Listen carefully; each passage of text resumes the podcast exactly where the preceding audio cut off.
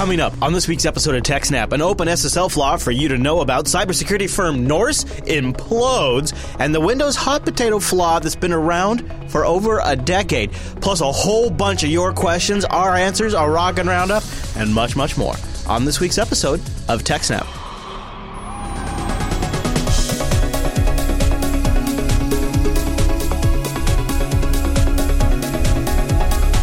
Hi, everyone, and welcome to TechSnap, Jupiter Broadcasting's weekly systems network and administration podcast. We stream this episode live on February 4th, 2016. This episode is brought to you by our three fine sponsors DigitalOcean, Ting, and iXsystems. I'll tell you more about those great sponsors as this here show goes on.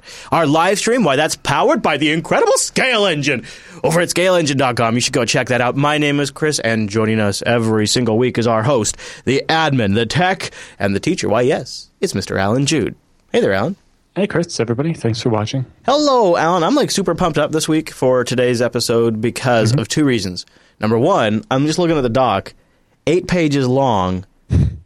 That is a ridiculous show doc, Allan. Yep. Eight pages long worth of notes for today's episode. Huge show. So first of all, that's awesome. Plus, you just get, got back from a trip, uh, which I haven't heard how it went. So where'd you go, and how long you been back, and how did it go? All those in one. Right. So uh, I was at FOSDEM, the uh, free open source software um, developers European meeting. Yeah. Uh, which is basically a giant conference. Like you said, scale is like pretty big, right? Mm-hmm it's more than double that size. Really? Yeah, I wanted. I wish I could 5, go. Thousand developers. Wow. Yeah, and you know, I yeah. saw some announcements come out of there, which looked pretty yep. cool. Uh, the other interesting things about FOSDEM is there's no registration at all. Like, oh, that's nice. Completely free, but Just they don't up. even they don't even want a list of the people that showed up. Partly, I think, because fire code says they're not actually allowed to put that many people in the building. but basically, you know, you could just show up and and hang out and do whatever, right? Uh, part of it is, you know, there's um, some people take the free software thing to the extreme of, you know, I Privacy. don't want any, the private. Yeah. I don't yeah. want anybody to know that I was there, and so on. You enjoyed it? Uh, yes, I enjoyed it quite well. Um, I missed most of the stuff on the Saturday, the first day of the conference, um, because we decided at the last minute to do it. Uh, we uh, people's flights and so on were already set, so the FreeBSD Developer Summit was on the Saturday instead of the Friday before the conference, and so it overlapped, uh, which mm. had, uh, in addition to you know me missing most of the stuff that happened on Saturday, mm. it also meant that uh, for the FreeBSD Dev Summit, that a bunch of people had to only show up for the morning or only the afternoon in order to do uh, something they had to do at FOSDEM or you know see another talk or meet with certain people or give a talk or whatever. Uh, so we'll do it better next year. But so it sounds like uh, FOSDEM is a good one to go to. I think Scale's yes. a good one to go to as well. They're both mm-hmm. really great events. So yeah, uh, they both happen to be very close to each other every yeah, year. no kidding. slightly difficult. You're telling me. Uh, yeah. You know, fly three time zones that way, go to Scale, fly home for a couple days, yeah. or at one point I swear it looked like I would have to I would be home for like one day in between, uh, and then fly to. Uh, oh man. Six, five or six time zones the opposite direction want to talk about jet lag. Yeah. Jesus. Yeah, and then all of it still, and then all of it just makes me exhausted. And then LinuxFest is in April, which is just around the corner now. So now we're starting to plan on that one. But I'm really sad that I will miss that. I know. So are we. We're majorly bummed. Yeah, I, know. I know. You got stuff going on. That's how it goes. Yeah, I will be in Germany doing uh, the FreeBSD hackathon, followed yeah. by the Open Source Data Center Conference. You know, the real bummer is the big bummer is it means we'll miss our annual in studio episode. That'll be the well. That's the, anniversary happens actually because of the numbers slide a little bit. It means the anniversary will be basically a while after or something. I don't yeah. know. Uh, it turns hmm. out that it, it might be possible to still have an anniversary episode. Hmm. It would just be hmm. that'd be fun. You know, un, outside of the craziness that is yeah, uh, fests and fest. cons and all that. Yeah, yeah, yes. cool. You know, there's definitely Something to look forward to uh, having them happen at the same time and it's too bad that the schedule didn't work out this year. Yeah, so uh, we so we haven't missed a beat, even though we were both uh, of us were traveling for the last few weeks. We had a feedback uh, special last week, which I hope people liked. That was something new we tried. Uh, we'd love feedback on that. Mm-hmm, uh, mm-hmm. But I guess what I didn't mention is the whole second day of FOSDEM. So on the oh, second yeah. day, I actually did the, the Sunday at FOSDEM. We went there, and there was uh, the BSD developer room. so there was talks from all the different BSDs, including some of the smaller ones like EdgeBSD and ElectroBSD. Um, and it was just great to have developers from all the projects in the room and so on. Uh, some of the people that don't always make it all the way over to uh, Canada and so on for BSD yeah. camp. Oh, for sure. Right. Yeah, uh, so it was quite good. Um, and then uh, I gave a talk. Uh, Oh, how'd that go? I was uh, originally uh, I was on the schedule, but then the there was a miscommunication about the ending time, and so the room had to be we had to be finished with the room by five o'clock instead of six o'clock. So they had to cut Whoa. a talk, Oh. and so they cut mine. Oh. But then somebody canceled, so they stuck mine back in. oh, geez. On and off, on and off. yeah. but anyway, so I, I only submitted it to the dev room when it didn't get accepted by the main track at FOSDEM. Huh. Uh, although you know the main track at FOSDEM is is uh, you know a giant stadium basically. Yeah. like it's, Like a keynote room almost. yeah, it's, basically it is keynote room Mm-hmm. and it's meant to hold a couple thousand people. So I don't know that my ZFS talk would have filled that properly. But for the BSD dev room, it overflowed the room and they had to stop allowing more people in. Oh, that's awesome. Yeah. Did you uh, happen to get video of it? They were taking video, but there might may or may not have been problems with the audio. I don't know yet. Man, that was a Uh, huge some issue of scale. on the-. Live stream were complaining about audio. Yeah, Scale's audio had a horrible buzz and just crackles and this one I think was just a, ba- a dead battery and no replacement battery or something Boy. because the battery packs not. If we had more time, I'd love for JB to go in there and just say, "Let us handle the live streaming." We we send it off to ScaleEngine. We get down there with a mixer, and you know, we, we could do the whole thing for him in one package. Uh, you know, we'd love for you to come do that to BSDCan. I Uh, know. the problem with BSDCan is that there are three concurrent talks at every time Yeah. on the schedule. Yeah, yeah. You'd So almost have to have like three a. teams of people. You'd have to have a totally dedicated live page where people could choose their track, right? Don't you think? Right. Well, so, so uh, there's we have that on you know BSDCan's uh, website. Hmm. It's just a matter of you need three sets of everything, right? You need three cameras with oh yeah. operators Oh yeah. and three Yep. encoders and mixers and all this stuff. Mm-hmm. although you can use you know, but there's only one mic. It, you don't really need a mixer necessarily. That or you make the hard choice of which one is live. Yeah. Uh, so for for the presentations it's not so bad usually because it's just a speaker talking for 45 minutes or whatever. Although if you try to do the working groups at like uh, the Dev Summit, the two days before BSDCan actually officially starts, um, then you're looking at you know, with a working group, then you need like an active camera person that's like panning Yes. Yes, you would. Yes, and you obviously would. doing audio is very difficult Yes. because You'd have to have. You'd have to 40 have a. people in the room and they're Yeah. not all mic'd up You'd have to have a runner with a mic, basically. or something. And, Yeah. and you don't want to break the flow of conversation by making everybody wait for the runner with the mic. And One of the things we did uh, before is we just had people. We had like three mics set up, and if when you wanted to ask a question, you just got up and walked up to the mic. yeah, uh, although in a working group, it's not necessarily, Yeah. You know, sometimes it is like that, but Yeah. sometimes it's more, Yep. let's have a conversation of the 20 of us actually tossing out ideas and so on. Mm-hmm. Uh, so that's down the road, future stuff. So it sounds like your talk went pretty good. Then it was pretty popular, pretty busy. That's nice. That's nice. I Uh, would love to be able to make it to FOSDEM. Personally, I feel it wasn't as good as the version I gave at vBSDcon of the same talk, Hmm. but I don't know if the room noticed. Well, yeah, yeah. They, they don't know, right? they don't know, so they just like it whatever they get. Uh, cool, Allan. Well, it's good to hear a report. I was, I knew, I could tell it was a good conference by some of the names I saw going and, and some of the reports I saw coming out, and some of the, I even saw some projects launched from there. So, yeah, there was a lot of interesting stuff going on. yeah.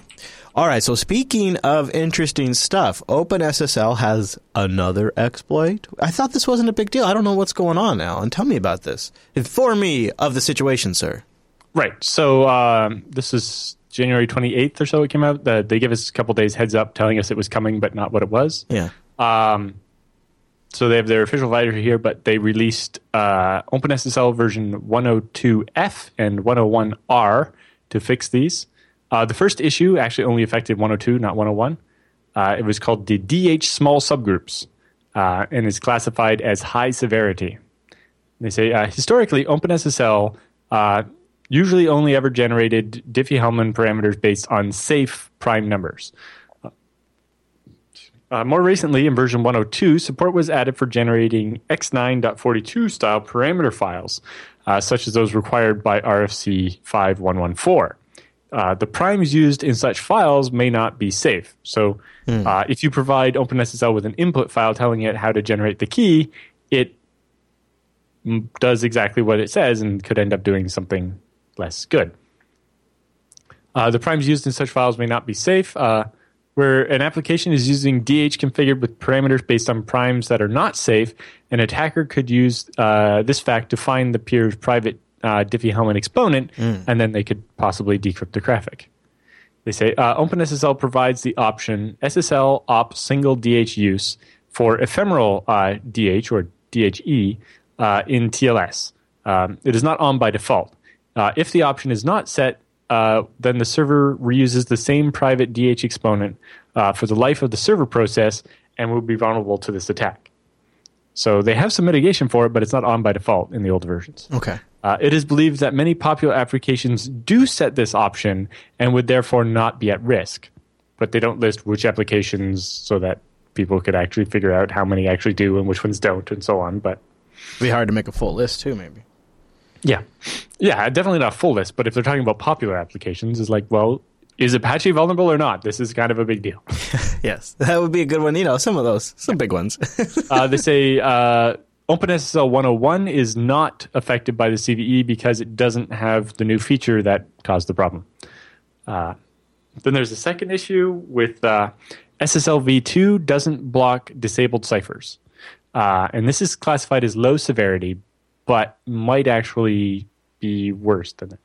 Uh, so they say a malicious client can negotiate SSL v2 ciphers uh, that have been disabled on the server and uh, complete an SSL v2 handshake, even if all SSL v2 ciphers have been disabled, uh, provided that the SSL v2 protocol has not been disabled by setting SSL op no SSL v2. So if your server disables all the SSL v2 ciphers, you know how you uh, if you follow that guide from Mozilla that we've talked about before, you you basically disable all the ciphers you don't want to use. So even if you disable all the ones that are valid in SSL v2, if you don't have a separate line that uh, dictates which versions of the protocol you can use that has uh, SSL v2 off, then a user could still negotiate that. Uh, now, while that you know is well, if the user is being malicious and is going to negotiate bad encryption, what's the big deal? Uh, the bigger problem is a man in the middle might be able to trick the client into downgrading, right? And then they're using weak encryption that's breakable. Sounds very likely. Uh, and the third issue is actually just an update to the old logjam thing. Uh, so uh, if you're using uh, too short of a Diffie-Hellman parameter, then you know you could get the the logjam attack that we talked about before. So in when that was fixed back in uh, OpenSSL 102b or 101n, uh, they basically set the uh, OpenSSL wouldn't accept any connection if the DH parameters were less than 768 bits. Uh, but as of this update, they increased uh, the limit, so you have to be at least 1024 or higher. Uh, so basically, they slowly phased in this change to give people enough time to uh, update things. Uh, and then lastly, they just have a reminder here that uh, OpenSSL version 101 will stop being supported on December 31st of 2016, and that obviously uh, OpenSSL version 098 and 100 uh, ended support December 31st of 2015, so are already out of support and will no longer receive security updates. So, you know, if you're still using those versions, you should definitely watch out. Do you know if uh, things like BoringSSL uh, are affected by this too? Is like are the forks I don't also? know about boring in particular. Um, for the SSL v2 thing, LibreSSL, I'm pretty sure is not affected because they completely ripped out all the SSL v2 code, so it's just not even possible. Uh, although I and I because of when uh, LibreSSL forked, they're still based on 101, I think, and so the feature that caused the this the top one there, uh, the DH small groups, that feature never made it into LibreSSL to Yeah. the problem. Uh, and so it turns out that the two of the three don't apply, and the third one isn't really yeah. a problem. It's just SSL announcing as part of this update. We also uh, have been ratcheting up the uh, the security requirements for Diffie Hellman. I'm looking. I was trying to see if I could find something. It looks like something from a couple of months back that BoringSSL was working on this. I don't know. It's this is it's what. So uh, you you said you said something early at the beginning of this that I thought was kind of interesting. There was sort of the word went out that something was coming. Um, yes. What do you suppose the advantage is, really, if you don't know when it's coming and what it's what exactly is it's coming? What exactly is the advantage there? Well, if they tell you that OpenSSL will release advisory on next Thursday morning, you can at least schedule your systems to be ready to do that and maybe announce a maintenance period to restart your I mean, I, I agree that's the idea, but who, who, what large, at least at scale, who's actually going to say, on blind faith, I'm just going to schedule a patch to be installed with no idea what the patch actually is before the announcement? Like, that doesn't seem like something people would actually do.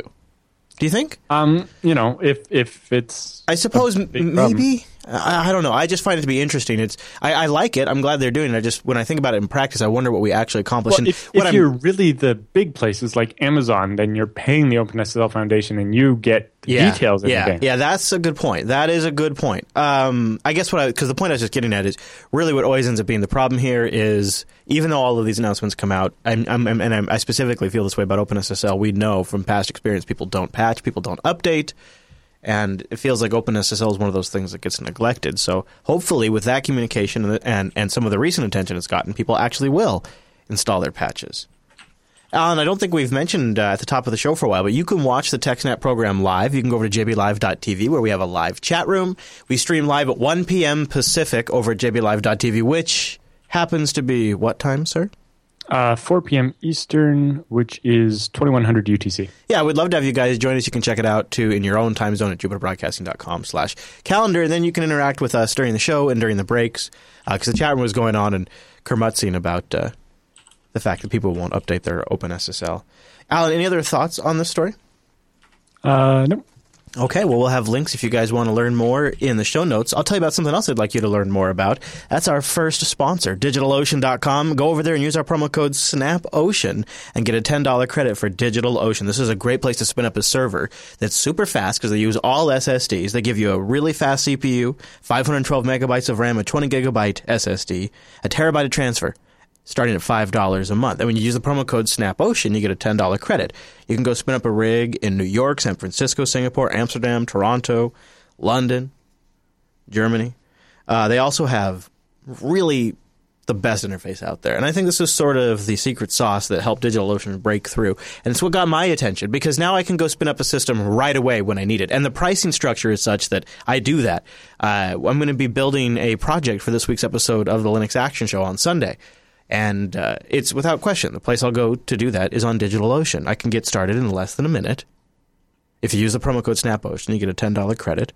They have a bunch of one click applications. And because what I am going to be trying is pretty much written to run on Ubuntu, I'm not even going to worry about it. I'll just do an Ubuntu 1404 LTS one click deployment with Nginx already set up. They use Dokku on the back end to deliver the software. Everything is just regular old vanilla open source. It's not like some custom patched version that has to be configured by the DigitalOcean control panel. And if you modify the config, everything's ruined. It's, it's just the standard stuff. They're deploying using open source software there. They have a great infrastructure. I really want you to check it out. They have some super great tutorials. We've talked about Let's Encrypt on the show. They have they have a really great doc they published on my birthday about how to secure Nginx with Let's Encrypt on CentOS because you can run CentOS, you can run Debian, Ubuntu, FreeBSD, CoreOS, Fedora, others over at DigitalOcean.com. Just check them out and use the promo code SNAPOcean. It's a really great service. It's my on-demand Linux infrastructure, DigitalOcean.com promo code SNAPOcean, and a big thanks to DigitalOcean for sponsoring the TechSnap program. I've been spinning up rigs all the times. All the times, Allan, all the times. Okay, so now we move over to somebody that uh, we love to talk about from time to time, Mr. Brian uh, Brian Krebs, who's been tweeting about soda machines today. if you follow him on Twitter, but a very cool, probably the coolest soda fridge machine well we've ever seen but that yes. was. But that's, that's, not actually what totally not what this is. No, about. that's not what we're talking about. Al, what are we talking about from Mr. Krebs? Right. Uh, so you know, in the past we've talked quite a bit about the security company Norse. Uh, you know, they're oh, yeah. famous for that fancy map they have and so on. Yeah, that cool live map. Yeah. Yes. Oh, yeah. Uh, well, we also mentioned a little bit uh, in the beginning of the year there that they laid off about 30% of their staff. Yeah, yeah. And uh, there's been a bit of an exodus going on for a while. I know uh, like three of the people I know that work there have had left before this. Uh, but uh, in addition to uh, you know all the headlines it had made and the uh, unexpected laying off 30% of their staff, uh, last week uh, Norse's CEO Sam Glines uh, was asked to step down by the board of directors. Oh, yikes. Sources say the company's investors have told employees that they can show up for work on Monday. This is this week's Monday, uh, but there's no guarantee that they will get paid if they do so. Oh, no. Yeah. Uh, Glines had originally agreed to an interview earlier uh, in January uh, with Krebs, but later canceled uh, that engagement without an explanation. so something's been cooking. Yeah. Uh, two sources at Norse said the company's assets will be merged with the networking firm Solarflare, uh, which Oh. has many of the same investors and uh, investment from the same uh, like VC companies as Norse. Uh, neither Norse nor Solarflare would comment on the story. And then Krebs has an update from um, Monday uh, that's saying that Solarflare CEO uh, Russell Stern uh, replied, talked to Krebs and said that there's currently no transaction between Norse and Solarflare. So that hasn't happened yet, and maybe it won't. It's hard to say. Uh, but Krebs goes on to point out that uh, a careful review of previous ventures launched by the company's founders uh, reveal a pattern of failed businesses, reverse merger, shell companies, and uh, product promises that missed the mark by miles. Uh, so it turns out the people that started Norse and run it have uh, basically a long history stemming back to 1998 of uh, starting up companies to with you know these crazy product claims and then never actually materializing. Uh, and also some of them, uh, from what I've heard, uh, claim credit for other people's work and and so on. Uh, they say in the tech-heavy geek speak world of cybersecurity, infographics and other eye candy are king because they promise to make complicated and boring subjects accessible and sexy. And you know, Norse's much vaunted interactive attack map is indeed some serious eye candy. It purports to track the source and destination of countless internet attacks in near real time and shows what appears to be a multicolored fireballs uh, continuously arcing across the globe. They say uh, several departing and senior Norse employees said the company's attack data was certainly voluminous enough to build a business upon, but not especially sophisticated or uncommon. But most of these uh, interviewed said Norse's top leadership didn't appear to be interested in or capable of uh, building a strong product based on this data. More worryingly, those same people said that there are serious questions about the validity of the data that informs the company's core product. yeah, like the questions we raised the first time we talked about it on the show. Uh, yeah, but it turns out it's even worse than that. oh, really? Uh, you know, back then we kind of assumed it was, you know, oh, right. Every one of these attacks is could be a port scan or whatever, and that's the Uh, thing. yeah. Uh, but it's more that we were kind of assuming good faith and that these people were actually trying to build this product. Whereas what the history of these particular people seems to suggest is that they start up these companies to get lots of investor money and then make it disappear and then never actually build the product. Right? So does that Uh, mean does that mean this attack map's going to go away eventually? Because this is a real treat. Well, most of their website went away at one point, so I don't know. It's hard to say. Um, but we'll get more into the questions about the data as we keep going through this article. Okay. But they say uh, Norse's uh, fundamental technology arose from the ashes of several companies that appear to have been launched and then acquired by shell companies owned by those same top executives. Uh, principally, Huh. the company's founder and chief technology officer, Tommy Steinen or Steinson. Uh, say this acquisition process, known as a reverse merger or reverse takeover, involves the acquisition of a public company, uh, the you know the something like Norse, uh, by a private company, so that the private company can bypass the lengthy and complex process of actually going public in the first place. Right. So if you're a private company, you can just buy the public company and then use it, And uh, and, and then you don't have to do the whole IPO thing or whatever. right. And since you're a private company, there's all kinds of stuff that doesn't apply to you. Uh, and more importantly, as part of it, you don't have to end up disclosing who is running this private company. Uh, they say reverse mergers are completely legal, but they can be abused to hide the investors in a company and to conceal certain liabilities of the acquired company. So you can hide the fact that the company you're buying has a whole bunch of debt or something, or pending lawsuits. So in uh, 2011, the uh, U.S. SEC, the Securities and Exchange Commission that runs regulates stock markets, uh, issued a bulletin cautioning investors about plunking down investments in reverse mergers, warning that can be prone to fraud and other abuse, which would seem to be the case here as we learn more about the story. uh, the founders of Norse Corp got their start in 1998 when they uh, started a company called Cyco, C Y C O. Oh, I love it. Yeah. According to the press release, Cyco was a New Mexico based firm uh, established to develop a network of cyber companies. now, remember, 1998, so this is the different meaning of cyber. right? Oh, you think? I No, mean, not, that- not, not the porn meaning, but No. you know, the original meaning of cyber, right? Because this is Oh. 1998 we're yeah. talking about. Okay. Uh, um, then, then they went on to say this site is a light-hearted destination that will be like the People magazine of the internet. Oh, because you know People Magazine makes like a billion dollars a year or something for Time Warner. I'm like, no, magazines don't make any money anymore. But maybe in 1998 it seemed like a good idea. I oh yeah. know. By uh, 2003, Cyco.net acquired Orion Security Services, a company founded by uh, Steinson, uh, who's Norse's current CTO, and founded by one of Norse's executives, who's actually from Norway. Uh, Orion was built as a firm that provides secure computer network management solutions as well as video surveillance systems via satellite. Ooh. Satellites are expensive Yes. uh, especially in 1990 or 2003.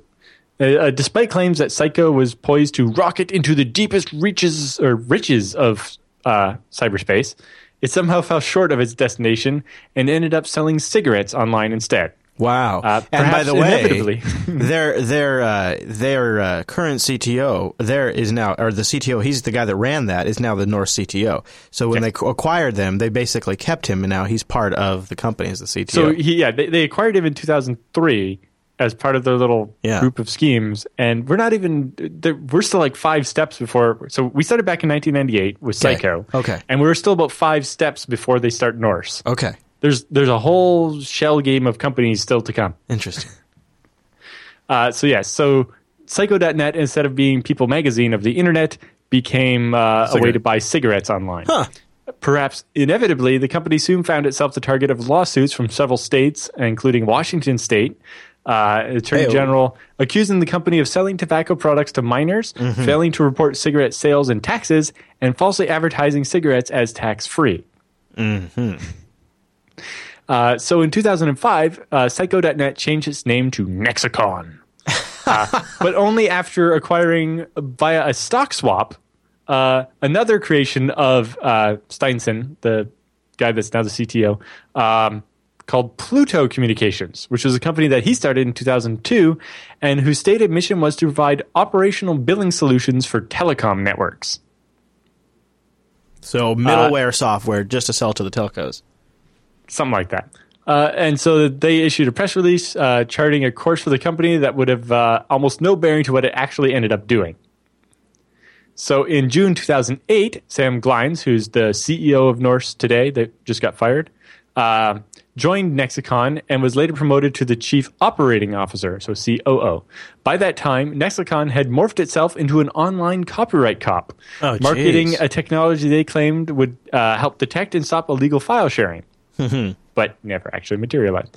Uh, the company's Get Amnesty technology sent users a pop-up notice explaining that they it was expensive to sue users and even more expensive for the user to get sued. Recipients of these notices were advised to just click the button and pay a small fee instead. uh, in 2008, Thank God Nexicon that didn't take off. a, well, no, it did. Uh, so in, Oh, it did. in November of 2008, Nexicon was acquired by Priviam, another shell company operated by the same people, uh, by you know Steinson and Nexicon's principals. Nexicon would then go on to sign YouTube.com and several other enta- entertainment studios as customers for their uh, copyright protection technology. Wow. But soon enough, reports began rolling in of rampant false positives. Internet users receiving threatening legal notices from Nexicon when they weren't illegally sharing files and weren't actually doing anything. Uh, Nexicon slash Priviam's business uh, began began to dry up and its stock price plummeted. Then in 2011, the SEC revoked the company's ability to trade its penny stock, uh, traded its NXCO, uh, noting that the company had failed to file any of the periodic reports required by the SEC since its inception.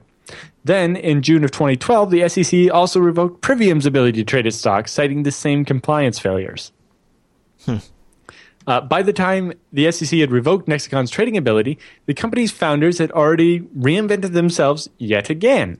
And in August of 2011, they raised $50,000 in seed money from Capital Innovators to jumpstart Norse.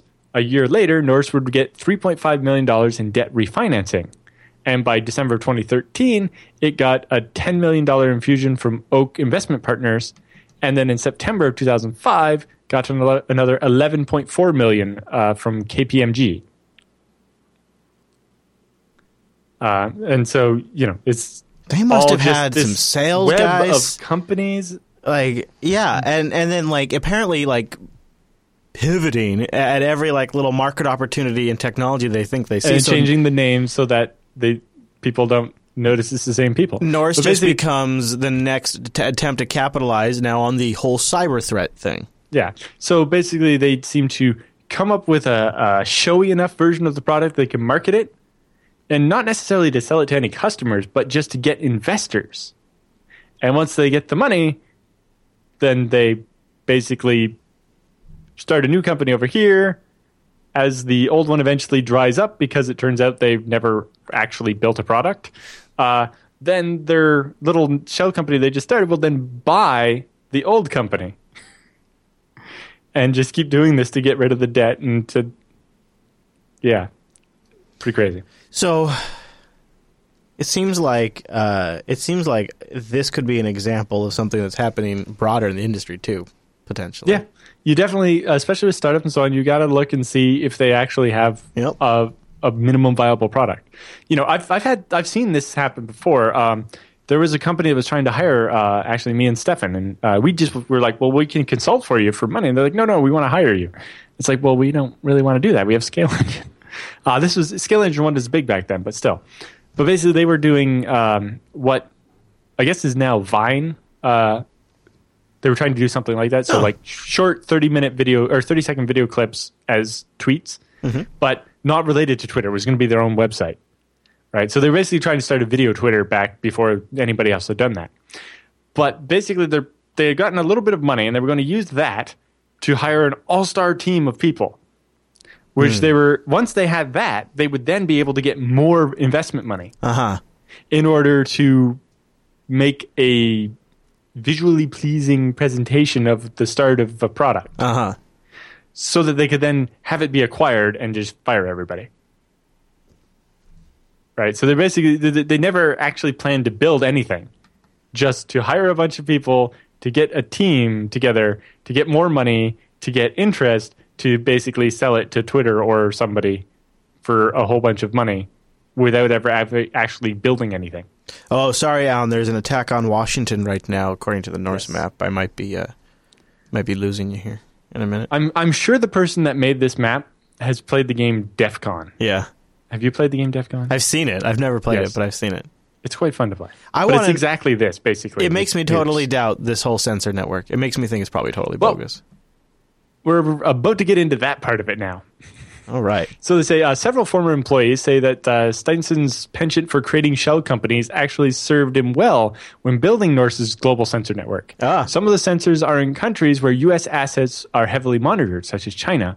And so by going through the shell company, China didn't know it was American or reporting data back to America. Huh. Uh, those same insiders say Norse's network of shell companies also helped the company gain visibility into attack traffic in countries where it's forbidden for U.S. firms to do business, such as Iran and Syria. Boy, that So they really got their sensors demonstrates installed that, there. That clearly demonstrates they were they knew exactly how they were manipulating that comp- those company arrangements and taking advantage of it to benefit their current uh, endeavor. Like that, if that doesn't like brilliantly illustrate how well they clearly knew what they were doing. is actually showing they actually had sensors. which, yeah, it does. you it know, does show map, that. You, yeah, you wouldn't have thought so. but uh, sensors getting data of what? Exactly. Uh, so by 2014, former employees say Norse's system was collecting a whopping 140 terabytes a day of internet attack traffic. Wow. Okay. Or sorry, they say terabytes of internet Whoa. attack and traffic data. So maybe they were just capturing all the traffic. Oh, there was a big attack on the. Uh, wa- now there's a cloud around Washington. A cloud. Yep. Yep. Uh, Norse's senior data scientist says she wasn't actually given access to all the data until the fall of 2015, seven months after being hired as Norse's chief data scientist. So I don't know what she did for the first 12 months or first uh, seven months. Uh, at that time, when she got a chance to dig into it, she was disappointed. The information appeared to be little more than what one might glean from web server logs, albeit Ah. millions of them from around the world. so their appliance just basically pretends to be everything a, a, a industrial control system, a web server, and so on, and logs everything that comes in. And so it picks up on all these scans and malware and so on, but it picks up on so much stuff, it's very hard to filter it down to something These useful. could just be bot attacks. Yeah, well, They are. the idea with the sensor network was to find the bot attacks that were different than the ones everybody else is seeing. Right? It's it's to find the new zero day before we actually figure out what happened. Right? So normally, what would happen is somebody actually come up with a zero day for Windows. Uh, they would start using it, and only once somebody's machine got broken into or crashed or whatever, and they investigated and figured out how, would we know what the zero day was. Uh, whereas the idea with Norse was you, you would capture this data ahead of time, figure out what it was. Hey, this is the new attack. Write some rules and block it at the edge of your network before it ever got in. It does tell us some interesting things. Uh, so, for you audio listeners, if you go to map.norsecorp.com, that's N O R S E corp.com, uh, you know, it tells you some interesting things, things like a lot of data of this attack data or, is coming from China, and a lot of it is targeted at port 443, uh, and a lot of its destination is the United States. That's actually. Wow! I just saw. I just that's- saw. that's- I just saw Lynnwood, Washington go by. That's uh, wow. That's pretty close to where I'm at. You have to remember it's just GeoIP data, so it's not very specific. Like your your yours probably wasn't going to say Marysville or something. It's going to say wherever Comcast's headquarters in the area is. Well, no, they have li- on this live attack data stream down here. The target was in Lynnwood, Washington. It says right, but it's just because that's where the IP address is registered. Yeah, yeah, yeah. Not that that's know, actually where it was. No, I'm just saying. I just was, it's funny to see close things go by. Like there's a here's a a lot of a lot of the target stuff is like countries and, and state. There's another Lynnwood right But there. there's there's something up there in some weird. You see the giant globe that isn't Washington. Mm-hmm. Like where is that? That's not quite. It's on the Canadian border, but on the U.S. side. It's not New York or Chicago. It's I don't know, but it's getting blitzed out right now. yeah.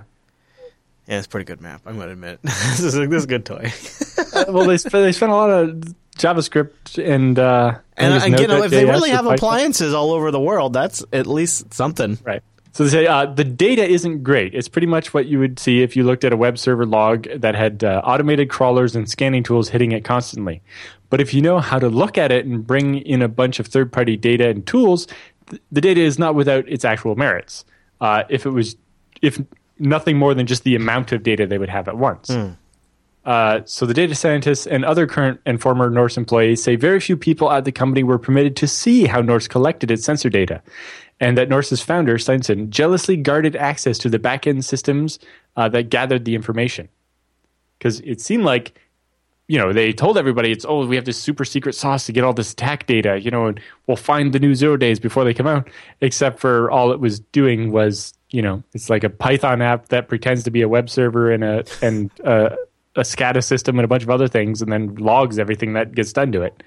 Um, you know, there's no secret sauce; it's all smoke and mirrors. Uh, then so, uh, with the latest round of layoffs, if uh, Tommy Stiansen got hit by a bus tomorrow, I don't think there would be a single person at the company left who understood how the whole thing works. Because you know that's the best way to keep anybody from figuring out that it's a fraud, right? Uh, then uh, Stuart McClure, who's uh, president and founder of the cybersecurity firm Cylance, uh, said he found out just how reluctant uh, Stiansen was to share Norse data when he visited Stiansen and the company's office in Northern California in late 2014. Uh, McClure said he was there to discuss collaborating with Norse for two upcoming reports. One was examining Iran's uh, cyber warfare capabilities. The other one, if you remember, was talking about the uh, cyber attack on Sony. Remember with Sony at the end of 2014 there? Mm-hmm. Is that really that long ago now? Yeah, Yep. So, you know, the FBI had already attributed the attack to North Korean hackers, but McClure was intrigued after Norse uh, confidentially shared data and said that they had reached a vastly different conclusion. They, when, if you remember, Norse was posting on their blog, and I think that maybe they even went on CNN saying that uh, their data suggested the attack on Sony was the work of a disgruntled former employee. Uh, was that Norse that started that? Yes. And so Cylance was like, "Oh, well, here, let's work together, and I'll, I'll, let me look at your data, and and we can actually prove the government's wrong." So does that mean it leads credence to the fact that it might have been actually North Korea? It just means that Norse's data was suspect. I don't know that it actually means it was North Korea Yeah, that's interesting. because nobody's ever showed us any data that proves it was North Korea either. Right. and the fact that there was a lot of like hard coded uh, paths, UNC, you know, file paths in the code would seem to indicate people had a pretty good knowledge of the way the internal file system worked. Well, of course, you can get that by just having There's access ways, to the yes, system with right, a worm or something. right. But yeah. Like our maybe our Ah. next story, for example. But yeah, yeah. So the McClure said he recalls listening to Stiansen ramble on for hours about Norse's suspicions and simultaneously dodging direct questions about how he had reached those conclusions that the Sony attack was an inside job. It, it just came. Uh, it kept going back to them and saying, "Tommy, show me the data." Uh, we wanted to work with them, but when they wouldn't or couldn't produce any data or facts to substantiate their work, uh, we couldn't proceed, and so they uh, Cylance ended up doing the report by themselves based on their own data. Uh, conversely, Norse's take on Iran's cyber capabilities uh, was trounced by critics as a deeply biased, headline grabbing report. It's like, hmm, if you want to sell your appliance, that seems like exactly what you want to do. Uh, it came near the height of the international negotiations over lifting nuclear sanctions against Iran, and Norse was teamed up with the American Enterprise Institute, a conservative think tank that was uh, traditionally taken a hard line against threats or potential threats to the U.S. In its reports, Norse said uh, that it saw half a million attacks on industrial control systems by Iran in the previous 24 months, a 115% increase in attacks. Uh, but in a scathing analysis of Norse's findings, uh, critical infrastructure uh, security expert Robert M. Lee said Norse's claim uh, of industrial control systems being attacked and implying it was uh, definitely by Iranian government was disingenu- disingenuous at best. Lee said he obtained an advanced copy of an earlier version of the report that was shared with unclassified government and private industry channels, and said that the data in the report did not support that conclusion. So Norse is, if you're if I'm tracking you, is literally screwing with geopolitics to make headlines. Because if you release a report right as these negotiations are coming to their conclusion that Iran has doubled up or tripled up or quadrupled up their cyber attacks, whatever that is, and it's not actually a true report, that's tampering with some pretty delicate stuff. If the government believes it, they really shouldn't, but they did. Right. Uh, so it gives crypto- fodder though to uh, to conservative politicians or and pundits who were who were pushing against the deal. Yeah. So uh, apparently, what the problem is is that the Norse appliance pretends to be a SCADA system, and then they were counting every time somebody scanned it or touched it. And so, if you have this appliance and it sits out as a honeypot, and it pretends to be every industrial control system, well, if one bad guy in Iran with a scanner and he just scans the whole internet once a day, is going to hit you every day. And so you're going to count that as 365 attacks instead of Well, and it also sounds like you're attributing it to the whole of Iran when it could just be anybody. You- any IP address that maybe geolocates to Iran, you're automatically assuming it's the government. And so, uh, so Krebs on Security interviewed almost a dozen current and former employees at Norse, as well as several outside investors who said they were uh, considering buying the firm. Uh, none, uh, except for Lama, would speak on the record. Uh, most said Norse's data, the core of its offering, was solid if prematurely marketed as a way to help banks and others detect and def- uh, deflect cyber attacks. So the worst part is that Norse, with different management and you know using the team of really good people they actually had, had actually built the system that they promised, and you know not marketed it until they had finished it, which probably would take another year from now or more. Uh, could have actually been a good thing, you know. But now, even if somebody built the product, nobody would believe them because Norse has tainted the water with their fakery. Right. Yeah, so it says uh, the problem seems to be that top executives at the company were more interested in getting investments based on their attack map and the marketing of it than actually building the product.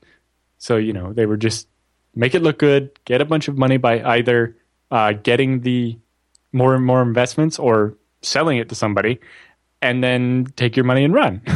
Mm-hmm.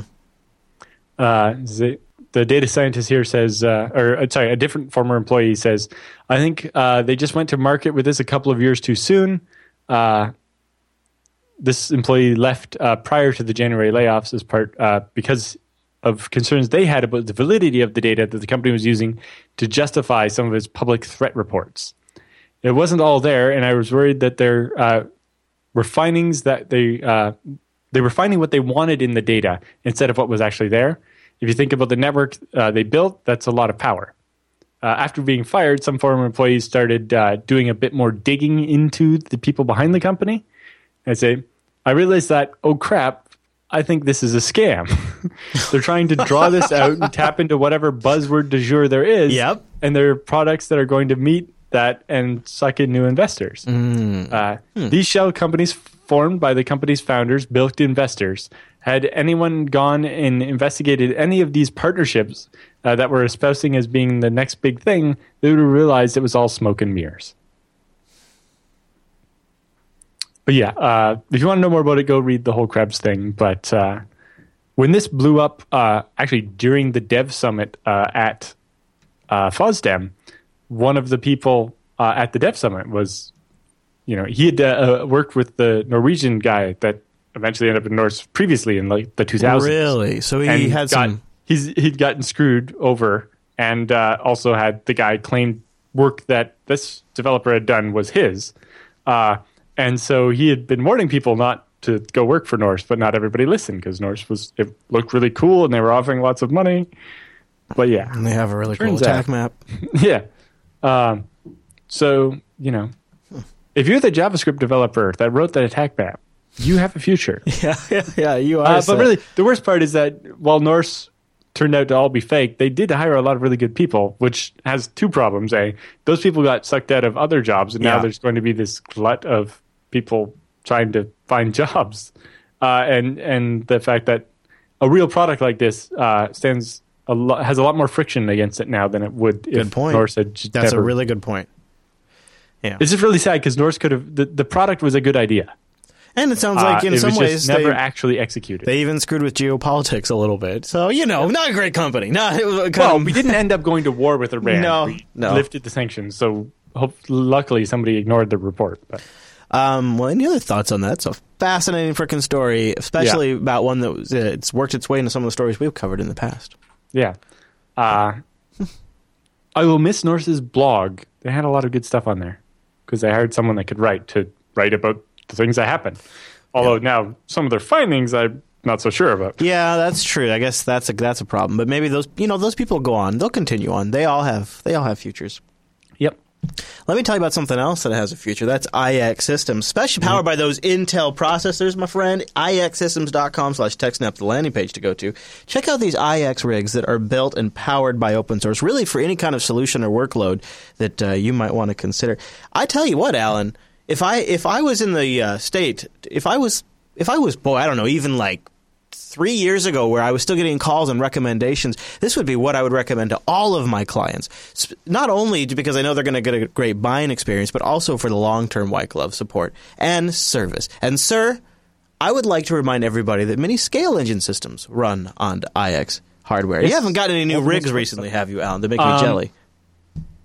It should ship tomorrow or early next week. Yeah, yeah. Uh, what, what, it's what? it's not to make you jealous though. It's just you know uh, an E3 uh, like uh-huh. 1275 V5. Oh. So it's it's you know just a quad core uh-huh. processor, uh-huh. not a big deal. Quad core uh, Xeon processor, Alan? Yes. Uh, oh. Right, but so basically it's pretty much equivalent to an i7.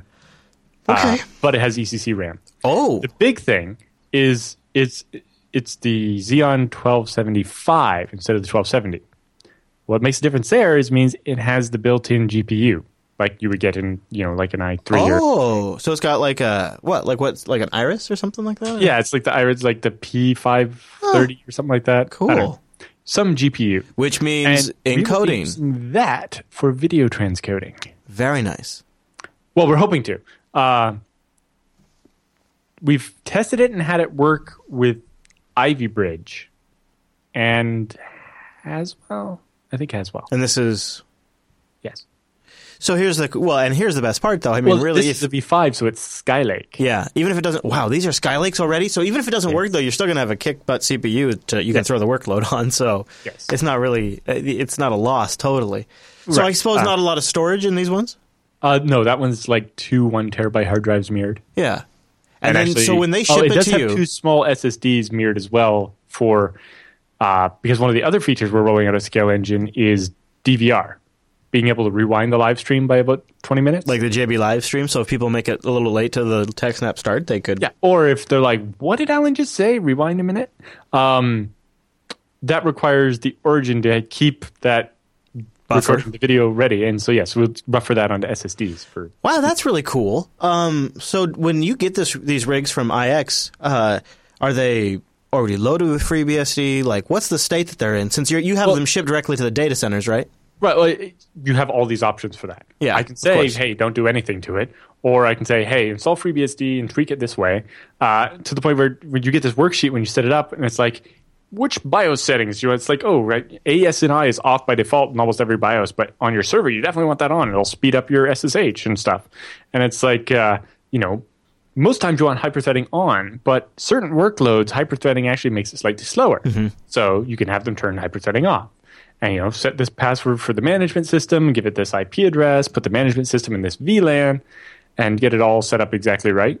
Uh, and then yeah, they could, I have them ship it directly to a data center where the data center guy just puts it in the rack, plugs Yeah. in the right the Ethernet cables into the right ports, and that's it. It's online and it goes. That's pretty neat. And of course, they do burn in testing before they ship it, so you have a great, great, great shot of it working just fine once it hits the rack, and that's really nice.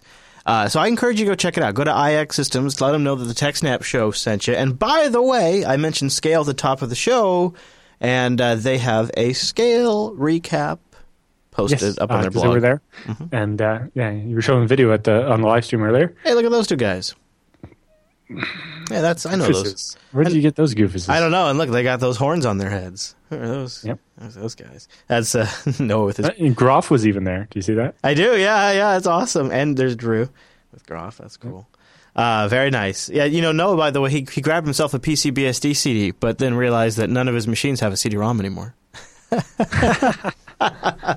so he's like, I can't install this. What do I do with this? Yeah, but that's pretty cool. Uh, it turns out CDs are still cheaper to produce than uh, USB. oh yeah, for sure. Yeah, of course they Of are. course, you can't always download PCBSD from the website. Yeah. Noah. Yeah, he knows. Ixsystems.com slash like do something. I have to find And, and if find you, something uh, that Noah likes to download and hijack his internet connection. Make everything he downloads just be the PCBSD. That would be awesome. Uh, and also, if you end up talking to him or something like that, let him know the TechSnap show sent you. We Yes. appreciate that too. Okay, Alan, hot potato, hot potato. What the hell is hot potato? It's like three delicious things that are mashed up and then rebaked into a new Windows exploit. yes. That sounds Yeah. delicious. So, uh, Foxglove Security has uh, the news on this new Windows exploit called Hot Potato, which is a way to do Windows privilege escalation. Uh, and it's pretty crazy. So, Hot Potato, aka the potato, uh, takes advantage of known issues in Windows to gain local privilege escalation uh, in default configurations. Namely, uses NTLM relay, or specifically HTTP to SMB relay, and then NBNS snooping or spoofing. Uh, so, if you remember, we talked about this a while ago where you can have a website do a redirect that redirects somebody to a Samba share yeah. uh, and you know how that should. It's mostly a problem of the fact that Internet Explorer is like integrated into Windows. Everything. Yeah. yeah. Uh, you can when it does that, it doesn't do some of the verification it's supposed to do or something. Anyway, uh, so they say if this sounds vaguely familiar, uh, familiar, it's because a similar technique was disclosed by the Google Project Zero guys a Yeah. while ago, okay. and we talked about it then. In fact, uh, this is some of the code used in this exploit is shamelessly borrowed from the proof of concept of, from Google. Uh, but what these guys have done is basically combine that with a couple other things to make a super exploit. Uh, using uh, this technique, they can elevate their privilege on a Windows workstation from the lowest level, so just a regular user with no access, to NT authority slash system, which is the highest level of privilege you can have Yeah. it's higher than you know super administrator. Uh, this is important because many organizations, unfortunately, rely on Windows account privileges to protect their corporate network. Yeah, absolutely. Uh, so they say this is a perfect for island hopping techniques that they frequently Yeah. talk about. Um, I agree that we frequently talk about really because Yeah, we do. if we've talked about it in the past, like you start in, you get at one spot that's a low value target. Somebody clicks on an email with like a, a link in or something like that, and then once you get a, an establishment on their machine, you can connect to another device and jump from there. And if you could do something like this, that's going to make that island hopping thing happen a lot faster. Yep. Uh, the techniques that this exploit uses to gain privilege escalation aren't new, but the way they're combined is. Microsoft is aware of all of these issues for some time, some of them going back as early as the year 2000. Ooh. Uh, but they're unfortunately hard to fix without breaking backwards compatibility, and that fact has been leveraged by attackers for the last 15 years. Uh, but this exploit consists of three main parts, uh, all of which are somewhat configurable through command line switches. Oh, how lovely! So part one is uh, the local uh, NetBIOS name lookup Yeah. spoofer. Yeah. If we can know ahead of time which host name a target machine, in this case uh, 127.0.0.1, uh, will be sending an NBNS query for, we can craft a fake response and flood the target with the response very quickly, since it's UDP, so that as soon as they send the request, when they're expecting the response, they get our fake response instead of the real one. So you, you they know that the machine's going to do a lookup for local host, and since they know that's coming, they preemptively flood it. Yeah, they just flood the guy that's going to look it up with the with the bad answer, so that as soon as he makes the request and is looking for an answer, it gets a fake answer before a real answer can arrive. Ah, ah, ah, yeah, yeah, right, of course. Uh, one complication is that the two byte field in the NBNS packet, the transaction ID, uh, must match in the request and response because since UDP is stateless, it has to be able to match up the right request with the right response. Uh-huh. But since it's only two bytes, there's only 65,536 possible values. You just spam really hard until and send send one send one packet with each Yeah. transaction ID until it works. That's doable. Uh, yeah, because the space isn't big enough. Uh, they say, uh, what if the network you're targeting has a DNS record for the host you want to spoof? Uh, you can use a technique called UDP port exhaustion to force all DNS lookups on the system to fail. Basically, by taking every port number, the DNS client can't find a free port number to make its request. Uh, So all we do is So then what happens if it, so if so it can't even it can't even send out a request because you've exhausted. Exactly. Okay. because there's only 65,000 ports on your system. If we make our malicious program bind to every single one, when you go to do a DNS lookup, you have to bind to a port to receive the answer on, and you can't because all of them are taken. Is this univ- so this would seem DNS like a problem that would affect pretty much every OS every then. operating system. Yes. Yeah. This is why normally you restrict how many each user can have. So Okay, I've never really thought about doing that. yeah. Makes sense though. Uh, yeah, so it causes DNS to fail because there's no uh, UDP source port for the request. And then once DNS fails, the NBNS will be used as a fallback in Windows. And so you know, normally you don't use NetBIOS to look up a, an internet address, but if DNS isn't working, you give it a try just because. So then part two is a uh, fake WPAD proxy server. So in Windows, Internet Explorer by default will automatically try to detect network proxy configuration settings. we've seen that. Uh, this also surprisingly applies to some Windows services like Windows Update. Ah. But exactly how and under what conditions seems to be dependent on the version of Windows. Okay. With the ability to spoof NBNS responses, we can uh, target our NBNS spoofer on 127.0.0.1. We flood the target machine, which in this case is the machine we're standing on, with the response packets uh, for WPAD or WPAD.domain.tld. As and we say that the IP address is 127.0.0.1. At the same time, we run an HTTP server locally on 127.0.0.1, configured with response uh, that the Internet Explorer is going to be looking for, the configuration for the proxy. Yeah. Uh, this will cause all HTTP traffic on the target to be proxied through the server we just set up. so now we can not only sniff, snoop on it, but do other things. Now you've got a proxy, so the IE is just happily sending everything, like including your Windows Including update request. Yeah. And then part three, you use the HTTP to SMB NTLM relay. Ah. So now that every request to the website, whether it's Windows, if it's just you know Explorer or if it's Windows Update, uh, is going through your proxy, you can now just insert random redirects. So uh, NTLM relay is well known and an often misunderstood attack against Windows NTLM authentication. The NTLM protocol is vulnerable to man in the middle attacks. If the attacker can trick a user into trying to authenticate using NTLM on their machine, uh, they can relay that authentication attempt to another machine. So if I get it, your machine to try to authenticate, I can capture that and then use that the response to trick a different machine into trying to authenticate. Uh-huh. And then I can capture their authentication packet and then use it somewhere else. Right? So I trick you into trying to authenticate, capture a response, and then use that somewhere else so I can log in as you. Insidious. Uh, so Microsoft patched this by uh, disallowing same protocol NTLM authentication uh, using a challenge that is already in flight. oh, okay. Uh, what this means is that SMB to SMB NTLM relay uh, from one host back to itself no longer works. However, cross protocol attacks like HTTP to SMB will still work with no issues. So, because Microsoft couldn't really fix the base issue, they put in a mitigation, but the mitigation only applied to Samba to Samba, not HTTP to Samba. right. Of course. uh, of course. Yeah, with all HTTP traffic now presumably flowing through an HTTP server that we control, uh, we can do things like redirect them uh, somewhere that will request NTLM authentication. So in the hot potato exploit, all HTTP requests are redirected to a th- with a 302 redirect to localhost slash get hashes x's and some random stuff, where x is the unique identifier, and then uh, that responds with a 401 request for NTLM authentication. Then any uh, credentials that are relayed to the local SMB listener to create a new system service that runs whatever commands we want. Right.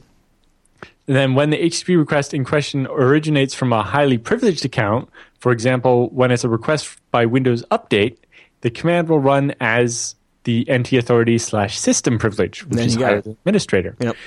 And then Windows 7 can be fairly reliably exploited by using the Windows Defender update mechanism as well.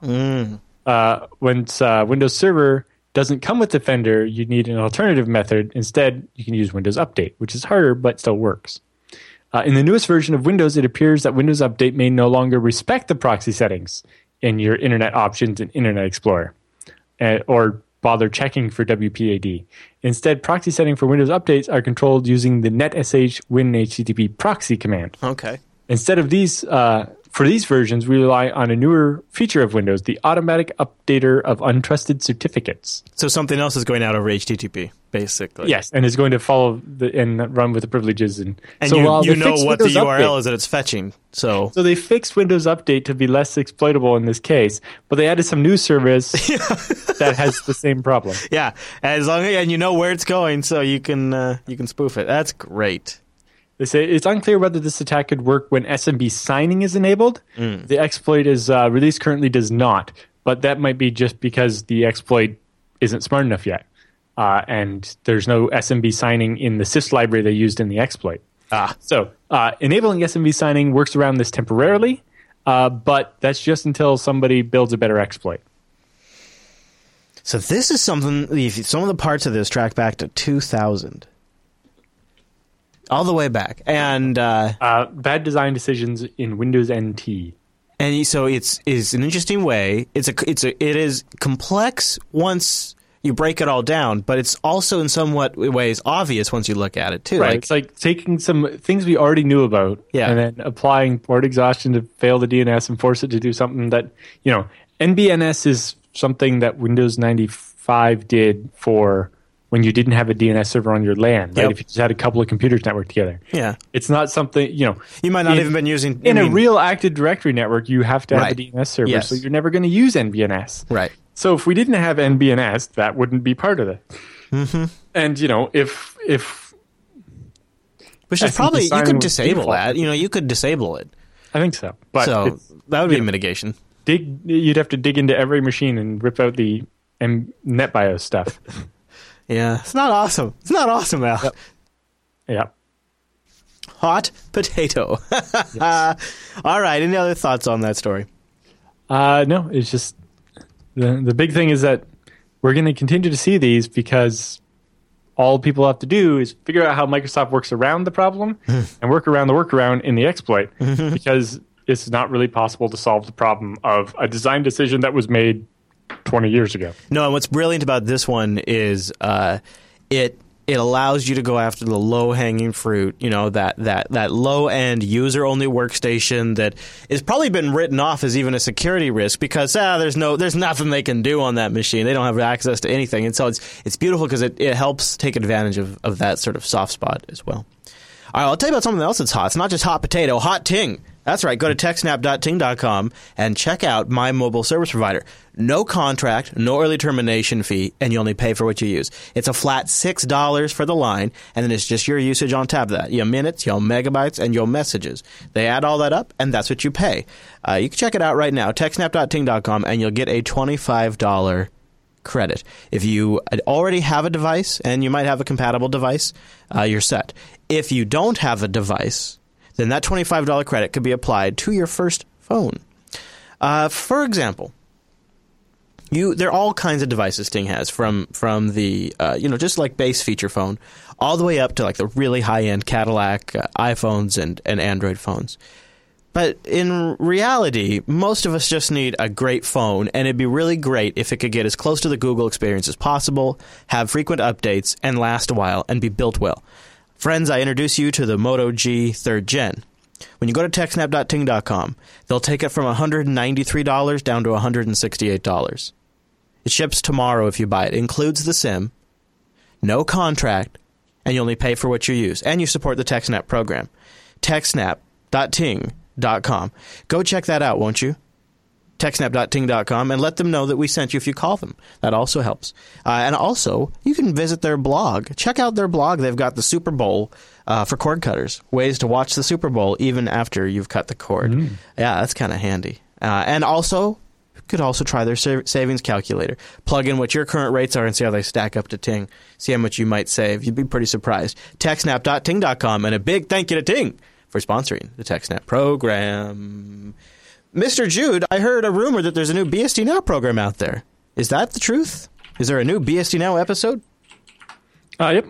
Every week. What are you talking about? I know. I'm As just, if there was a question. I'm giving you a setup. I'm giving you a setup. Ah. Mm-hmm. mm-hmm. So what Sorry, is it? Tell I me about completely it. missed it. Uh, so we talked uh, with uh, Willem Toorop uh, from the NLNet Labs on about uh, getdns, which is a new DNS resolver library uh, that's designed to be easier for people that are writing applications. Currently, all the DNS resolving stuff that's built into operating systems and so on is really focused on DNS, not on my application would like to, you know, use some DNS. Mm-hmm. Uh, and so it's uh, they have it versions of it in like every programming language. You can get it like C or Python or Ruby or Perl or PHP or whatever you want. Um, and the big thing is that in the old way we looked up domain names and so on in programs. You did you know get host by name. So you give it the website name and it gives you back Sure. one ip address. Yeah. well sometimes the website actually returns more than one ip address. But because you only you got your answer through the operating system uh, you didn't get all that information. And so one of the things it has is roadblock avoidance mode. So when it tries to do dnssec if something along the chain is breaking it, it can fall back to actually doing the request itself and figuring it out for you. And uh, it can also do stuff like, you know, if DNSSEC is being a problem, the application gets to decide what to do instead of just getting back the DNS didn't resolve. And so you get more Ah. uh, better errors and the option in a browser to say, oh, well, let's pop up something like the, you know, the SSL certificate error warning thing and let the user decide what to do That's instead nice. of, Cool. and lots of cool stuff. And we talk about uh, other stuff like LDNS, uh, Unbound, uh, Net uh, DNS from Perl, other stuff he's worked on. and Lots I cool bet stuff. there's some more FOSDEM stories in there too. uh, yep some recap of uh, what happened at FOSDEM Cool. and uh, lots of other news, including the FreeBSD quarterly status report, uh, which was the longest one ever of all the cool stuff that happened in FreeBSD in the last quarter of last year. Check it out. BSD Uh, now one a lot of it is uh, you know work that will be finished in time for 10.3 or 11 and uh, lots of cool stuff going on there That is fancy, fancy, fancy, fancy. Great work uh, from the BSD Now crew as always. And uh, you guys can go get the HD version of that. So that way, when this show wraps up, it'll be ready for you. Because we're about the midway point in the TechSnap program. So it'll be a good chance Yep. to start uh, your next Allan Jude uh, marathon. And uh, you can find it at jupiterbroadcasting.com. But with the news all done, it was just time for the TechSnap feedback.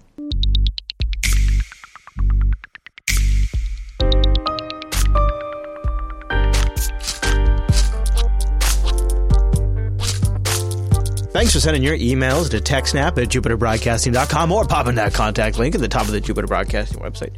Or maybe, like a ninja, starting a thread at techsnap.reddit.com. Allan, our first email this week comes in from a geeky guy. Uh, and he writes, Hello, Allan and Chris. I'm an aspiring systems administrator and I'm starting to build a home lab to learn on my own time, in addition to alongside classes I'm taking. So he's, go- he's really going all in. I've been starting, I've been setting up and testing uh, visualizations on my desktop, but I'm looking to get some older refurbished server grade equipment. Probably meant virtualizations to try more things out that I can keep up all the time. So the advice I'd received thus far is to look on eBay for equipment such as Dell PowerEdge 1950s or 2950s, marked as free shipping that accept best offers. And some of my recommendations for 24 or 48 gigabit Cisco switches that can be managed via console port. Uh, in addition to this, I'm looking to get a PFSense box so I can get used to setting up that, and I have uh, a solid firewall to keep my home and have a solid firewall to keep my home and lab behind. I want to eventually have a mini FreeNAS to also get some experience with that and ZFS. I plan to try all different kinds of operating systems: Windows servers, Linux servers, and of course FreeBSD. I would like to hear your recommendations on what I should get, as well as where I should get it.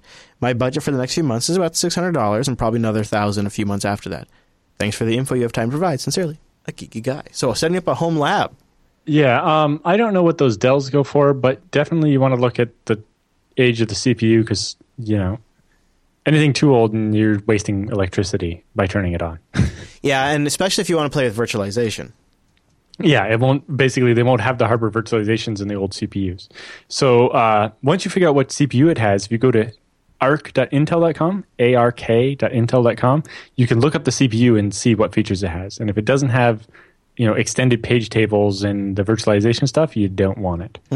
Um, as far as equipment, um, in addition to eBay, there's UnixSurplus.com, which I've got some stuff from. It's not bad. Uh, they have things like um, a Supermicro machine with two Xeon L5420s. All right. So that's dual quad core 2.5 gigahertz, 16 gigs of RAM, the hard drive caddies, no hard drives included, and a single power supply and the rail kit for 299 uh, and things like that. So, you know, based on which generation of hardware you want, the prices change. I always prefer at least X8 or better hardware because that's got all the features we use nowadays. Uh, but they even have, you know, X9 stuff at this point. I also would. Uh, I mean, this is not a this is not necessarily a plug for DigitalOcean, but I also would consider if you when you want to just learn Yeah. the software, It's a hell of a lot cheaper than buying hardware. you could just set up some VPSs and uh, or droplets on DigitalOcean and play with the software. I'm not saying that is a, a replacement for hardware hands-on, but you will you will definitely only get so far with really old hardware. So definitely do that. And I would I if I were you, I would focus more on the switches and that hardware. Spend your money there. And when you want to learn software and management, maybe consider VPSs. But really, for for even the switches and routers, you know, the Cisco simulation software will Yeah. let you build a network with like five routers and ten switches or whatever in virtualization. In, in not virtualization, even it's it's a simulator. But uh, br- I, I've you know, if you can get some Cisco hardware very cheap on eBay or whatever, sure. But I wouldn't want to spend you know a thousand dollars on a couple of old Cisco switches because they're not useful. and they're loud and they're Yeah. hot. And after a year or two, after you've gotten past this stage, they're going to be a pain in your butt. That's been my experience. But you know what? I also just ask Anne. There's some in our closet uh, at her house that she does not like. Um, Yep. But good luck. I, I, I think it's a great endeavor either way. All right, so Micah writes in with ZFS on Western Digital Green Drive questions. Many thanks for the show, and awesome to meet Chris at scale this year. Hopefully, we'll see you again next year, and they'll get the reservations right, which was funny. They totally messed up our reservation. I thought it was going to be for 20. Meanwhile, we had like 65 people there. It was, it was yeah, he says, I have a pair of Western Digital Green Drives in storage, uh, in a storage server that I maintain here at work, currently running Extended 4. I'd like to convert them to ZFS. But the interest seems to greatly, uh, the internet seems to greatly disagree about whether or not to run ZFS on these drives or not. I was hoping Allan could weigh in on the possible drawbacks about ZFS on these Western Digital Green drives. The main reason really seems to be that the drives have TLER enabled. Thanks, Micah. I'm guessing he means that TLER isn't there. But TLER, or time limited error recovery, just means that if the drive does have a problem, it will eventually give up instead of retrying forever, which is a good thing. So I'm pretty sure I'm pretty sure the green drives don't have that. You have to buy NAS drives to get that feature. I wonder. Uh, but so you can use green drives. It's not going to not work. Just green drives are slower than the regular drives like the blues and the reds and so on. So if I was buying drives to do ZFS, I would buy better drives like the NAS ones. The reds. But if I the had the greens laying around, there's no reason not to use so them really. my googling right now says that the greens do not have it. Yes. I'm quite sure that they do not. It says the reds have it and the greens do not. Yes. That which Because would seem because reds are meant for NAS. it's a it's a file server feature. The greens Yeah. are meant for saving power in, in desktops that don't use their hard drives very much. So And is this so a problem? The though? Mm-hmm. greens are the greens are slower because they have slower RPM and so they have fewer IOPS and fewer and less bandwidth. right? So they'll be slow, but they're not going to not work. And the lack of TLER just means that, you know, when there is a problem, the drive retries internally a lot more and doesn't give up after 30 seconds or whatever. So Yeah. it can cause the system to perform really badly when a drive is failing.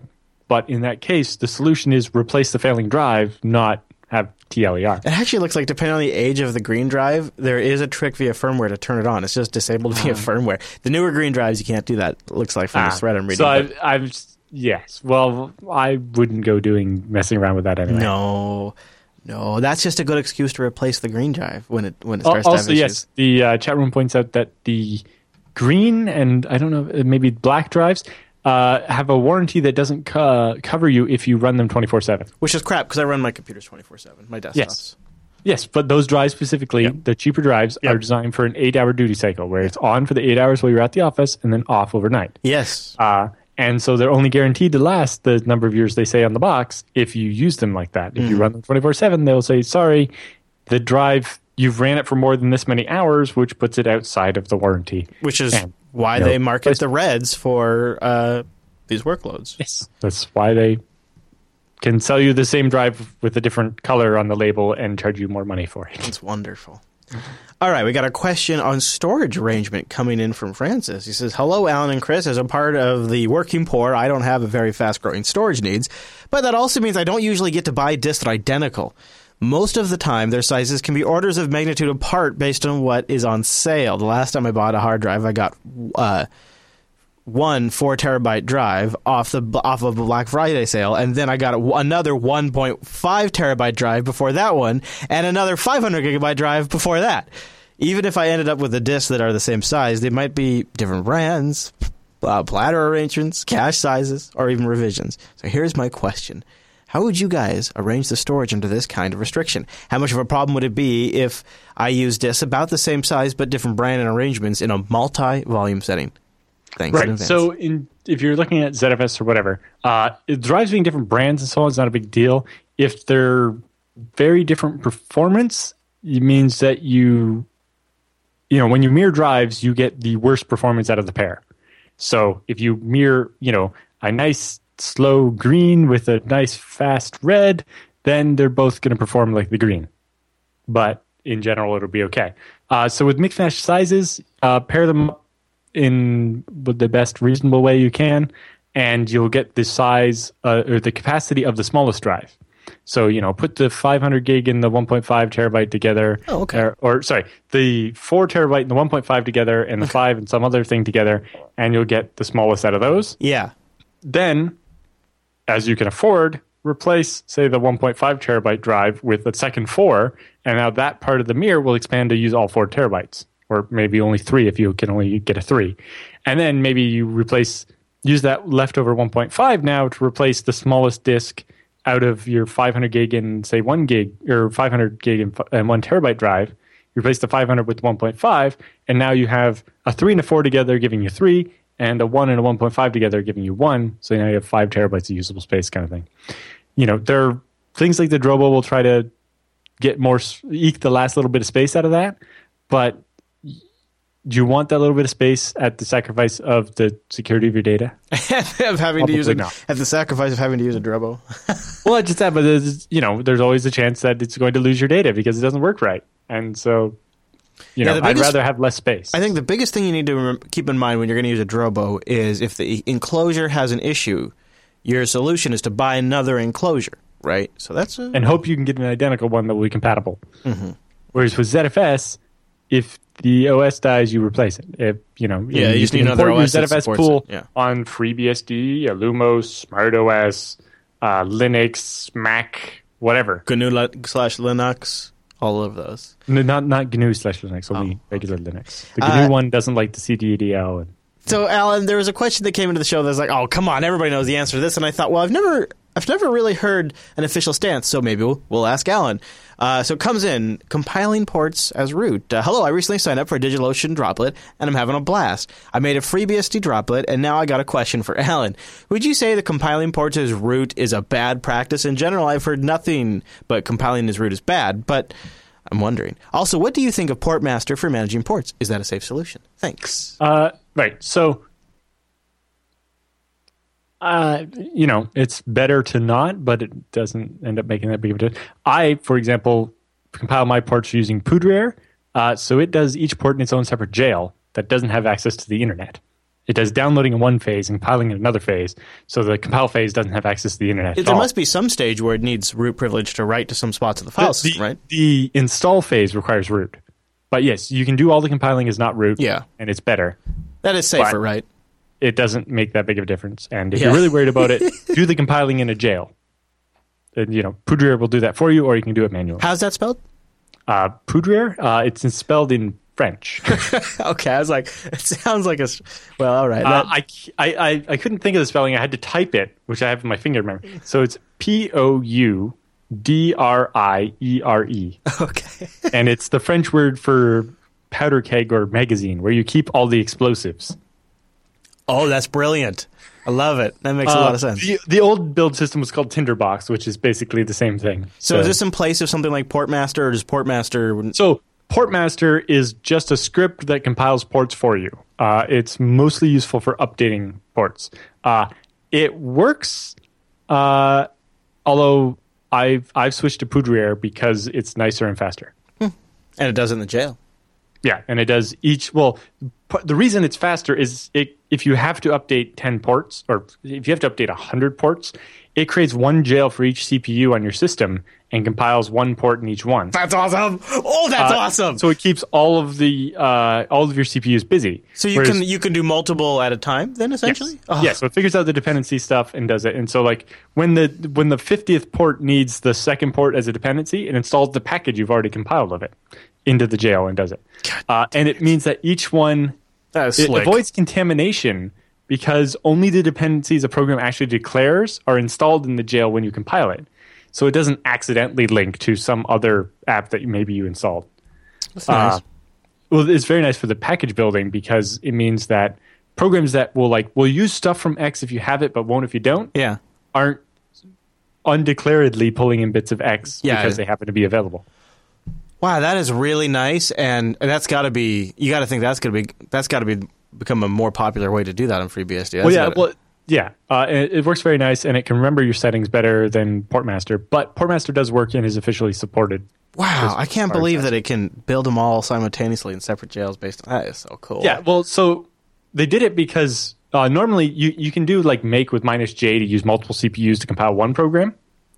But, you know, there are parts where it doesn't do that, like when it's running the configure script and all this other stuff. So it turns out it's not that big of a, you know, it never is as good as having one jail for each CPU and trying to keep them all busy all the time. So his core question is Portmaster safe? Yes, but it sounds like Yes. there might be a better way to do it. But Poudriere might be nicer. yeah, wow, that is really cool. Makes me totally Linux jelly. telling you, Allan. telling you, Yep. Allan. Well, the, the FreeBSD package manager does work on Linux. Yeah, I think. Although there's Poudriere doesn't because you don't have jails, but you could maybe use Linux jails to actually compile Linux. there is an. NVIDIA driver for FreeBSD, right? yes, an official one released in lockstep with the Windows driver. Huh. Huh. Mm-hmm. So, anyways, we want your emails. TechSnap at JupiterBroadcasting.com or go over to the contacts page. Choose TechSnap from the drop down or our subreddit. We got some more questions in there, but we'd like to get more. Uh, so, all of them. Anything related to this topics we've covered on the show, any questions you might have, you've heard, you've heard a sampling here, and probably many others if you listened to our feedback special last week. And we'd also kind of like to know what you think of that if you want to let us know in the uh, subreddit comments or something like that, or on Twitter. You can tweet me. I'm at Chris LAS, and he over there is at Allan Jude. We'd like to know what you thought of the feedback special. It's not something we plan to do all the time, but uh, since Allan and I do want to try to attend more in person events, uh, it is a great opportunity to sometimes feature stuff like that. So we want to do it in a way that you guys like it. So when we have an episode like that, it's something you actually want to watch or listen to. So your feedback is important on that. Okay, with the feedback segment all done, that means it's time for the TechSnap Roundup.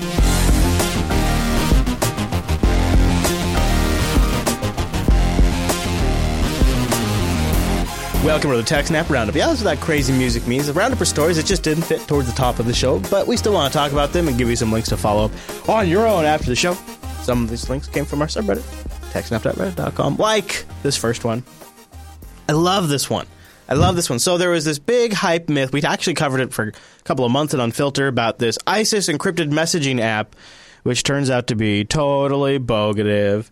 Uh, it turns out to be that it was actually like a uh, RSS reader app that they were showing screenshots of, and not doesn't exist at all. Yep. It was a bogus kind of like a cyber company that even reported the story to begin with. Pretty Yep. interesting. Pretty pretty bad. Pretty bad. Pretty bad. Uh, so yeah, there is no secret ISIS messaging app, despite what was reported since December, including Or uh, it's a better secret than we thought. uh, Represent- Representative Michael McCaul, the Homeland Security Department, went on this, the Wolf Blitzer program in December and talked about this and said it was, you know, a critical development in ISIS sophistication, and then turns out to be totally bogus. And Moving this is why they need to backdoor our crypto. Right. Moving on, sysadmins dispense with passwords with a banana.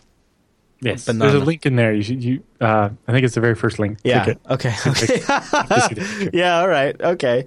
So I see a banana going up to like uh, a device with an LCD screen on it. It looks like touches It's the like banana. Raspberry Pi, I think, in there somewhere. Yeah, it looks like it might or be. banana pie, something like that.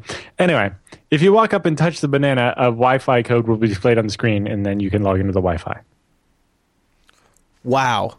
This prevents people that aren't supposed to have the Wi-Fi from getting the Wi-Fi. Because they can't touch the banana. Yes, It could have been any. I mean, but a banana. I, yes. It was just the um, you know, it's that haptic touch thing, and just you touching it completes the circuit. But So we have heard of Facebook cooling their servers in the snow. Microsoft, though, has a whole other take. How about cooling your servers at the bottom of the sea? That's Microsoft's new way. Uh, the company says its units can be built more quickly than typical data centers. Look at that. They even put a stupid Windows logo on the side of that thing. They're sending down basically a tank, uh, a, an underwater data center running it actual IT very equipment. small. Yeah, yeah. Well, you know, they also have those crate data centers too, as well. So Yes, this is I, I was expecting like a waterproof shipping container being sunk, yeah, yeah. but I guess they can't have a lot of air in it because it would float. right, yeah. You know, you know, here in the Pacific Northwest, we're just a little crazy. Look at that with Microsoft on the side there. That is Okay, so funny. not quite as small as it originally looked. yeah, it does look like it's decent size. There it goes. They sent it down, and it's cooling down there. They have an. This is a prototype. So instead of pumping water around the data center, the data center just is in the water. That's what they say. They did it right off the P, off the Pacific coast here. Yes, because you know what we need is to heat up the ocean more. Right, yeah. There's like little heaters to put in the ocean, just little heaters. But now, you know what? Well, we won't have to burn fossil fuels cooling them. So you win some, you lose some. Yeah, we just cool them naturally here in Canada with snow. Oh. Tell me about LostPass. What's this? Uh, so this is a new phishing attack against LastPass. Oh boy. Uh, so they actually managed to uh, make something that would be very, very convincing, as if this was your LastPass login dialogue. But Jeez, are these isn't. screenshots of it here? Yes. That looks identical. Mm-hmm. I would fall for that. Yep. But you should read more about it, especially if you use LastPass and Okay. so on. Uh, I don't know if it's related, but I got an email from LastPass the other day that they're changing their logo and what the button looks like when you. Uh, Giving you a heads up. yeah. Huh. Well, that's good of them. Hey, how about this? At least, uh, at least I'm hoping this is true. Krebs is reporting on it. You probably all heard it this week. The word is is that Oracle is going to be spinning down the Java plugin. Of course, not too surprising since browsers Well, are- and yeah, browsers have been blocking it for a while now. and they're and like Uh, Chrome is deprecating the uh, Netscape plugin API altogether. Yeah. Um, so basically, you will most things you use will still just work, especially like say the remote management thing on your Dell, because they use what's called Java Web Start, where in the browser what you do is you download a little shortcut file, and then Java runs that on your desktop instead of in the browser, which is better because it doesn't crash your browser when Java screws up. Uh, but basically, it's how we should have been doing it the whole time anyway, for Java. Good point. So uh, if your boss comes to you, because it, it runs as a separate application and so it also means there's well usually now there's like four levels of prompt like it pops up a file you download and then you have to run that which you know you configure it so it happens automatically or whatever but then it has you know two or three sec- security warning things that pop up so you have plenty of time to block it so you're not going to get drive-by ads and so on so yes so you can tell you can tell your boss everything's going to be okay. You're not you're not all going to break. Um, also, tell him to stop uh, trying to uh, save a bunch of money on uh, cheap webcams. Spend a little more and get the nice webcams. Uh, well, this one's not about the cheapness of the webcam, really. But uh, this guy took a $30 D-Link webcam uh, and uh, tore it apart and got access to the firmware and figured out that it's you know embedded Linux, as you might expect. And then hack slash root, and now it's a Yeah, is- into your yeah, to be clear, it's one of those Wi-Fi ones. So it's like Yes. it's just a cheap Wi-Fi webcam. It's like it's you know bottom of the barrel. And but it's got a little embedded, overly old version of Linux in it, and uh, you can you know repackage it, backdoor it, and now I have a way into your network. it runs Telnet. You got to be kidding me. Yep, Telnet and BusyBox. uh, the main reason is it turns out that all the libraries required by SSH make it kind of big. Doesn't fit on an 8 meg flash card. Ah, well, there's that. All right, tell me about this Nest story. It's a Nest outage, Allan.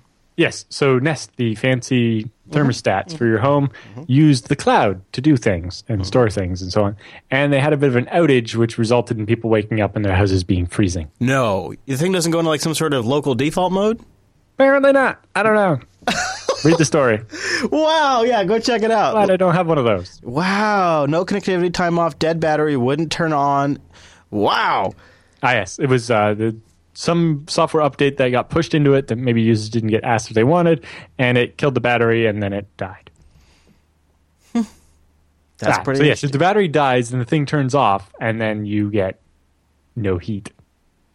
Oh, that, that's no I'm glad mine doesn't use batteries. This is why you should live underground. I love these tunnels. The rise and the fall of the tunnel Rat King. Look at this thing. Right. So this story is not mostly uh, mostly not about uh, what you would think. So it's by uh, the grugq, who's a security research guy we've talked about. He's on Twitter a lot, uh, and he mostly is talking about the story of this uh, Mexican drug cartel operator guy in as lessons on how to do security properly, uh, and basically showing why this guy got caught because he failed to, you know, take security seriously.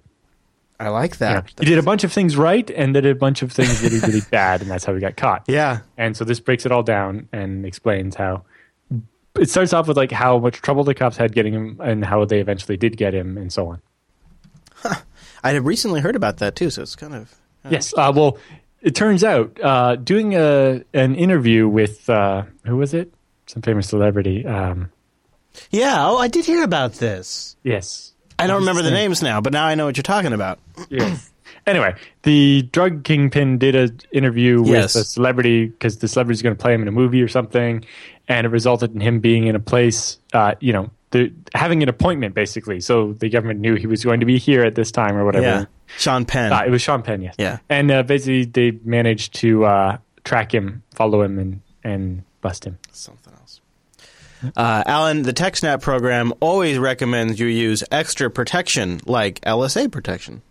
Yeah, so this is a local security authority thing for Windows, and basically it's a bunch of extra settings you can possibly turn on to lock down uh, the security of the Windows uh, local service. So that security it's, specifically? uh, well, yeah, it's well, LSA is just the name of the the service that runs on the computer, Uh-huh. uh, and this will possibly help uh, avoid rogue plugins and drivers and stuff. And, Yeah. Yeah, Yeah. it looks specifically like it helps with stuff that attaches to the kernel, which would be Yeah. very good. Very good. Yeah. So extra security lockdown stuff. Interesting. When a group of hackers sought to steal iTunes passwords from Apple customers in France, they didn't spam the entire country. They sent out just 5,000 emails to French speaking targets containing links to fake login pages. Email spam uh, goes artisanal. Yes. So uh, Talos, the Cisco security group, Yeah. uh, identified this one what they call snowshoe spam. uh, so it's not spear phishing, but it's not your regular bulk spam.